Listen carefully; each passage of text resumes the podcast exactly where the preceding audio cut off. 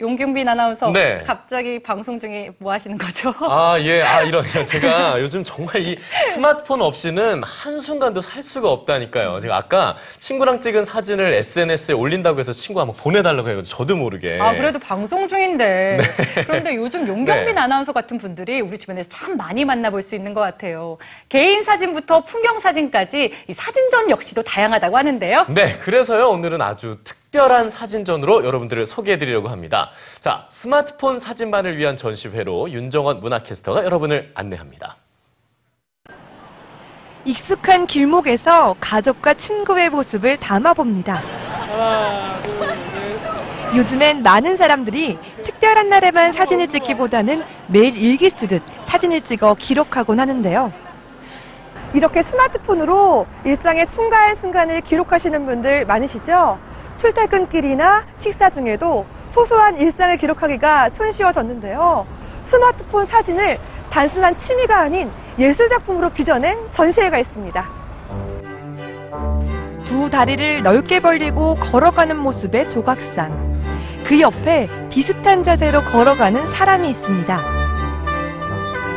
바쁜 현대인의 모습을 조각상과 사람의 대비로 담았습니다.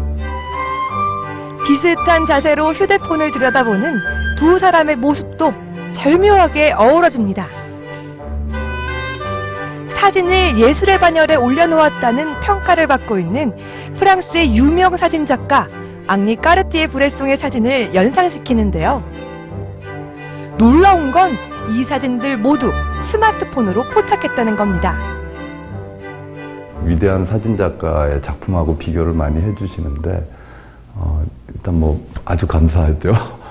아, 브레송이 활동하던 시대가 이제 20세기 초반이었고 뭐 중반까지도 계속 계셨지만 그때 그분이 이제 항상 휴대하고 다니던 게 라이카 카메라라고 하는 당시로선 굉장히 작은 카메라예요. 그렇기 때문에 소위 결정적 순간이라는 걸 이제 포착할 수 있었는데 우리는 그보다 훨씬 간편하죠. 브레송에게 라이카 카메라가 있었다면 한창민 작가에게는 스마트폰이 있습니다. 도형에 대한 관심을 담아낸 달 연작. 다양한 사람들의 모습을 포착한 사람 연작. 사람과 사물에 대한 애정을 작은 렌즈에 담았습니다. 정교한 사진 기술은 없지만 일상을 순발력 있게 담아낸 솜씨가 돋보이는데요.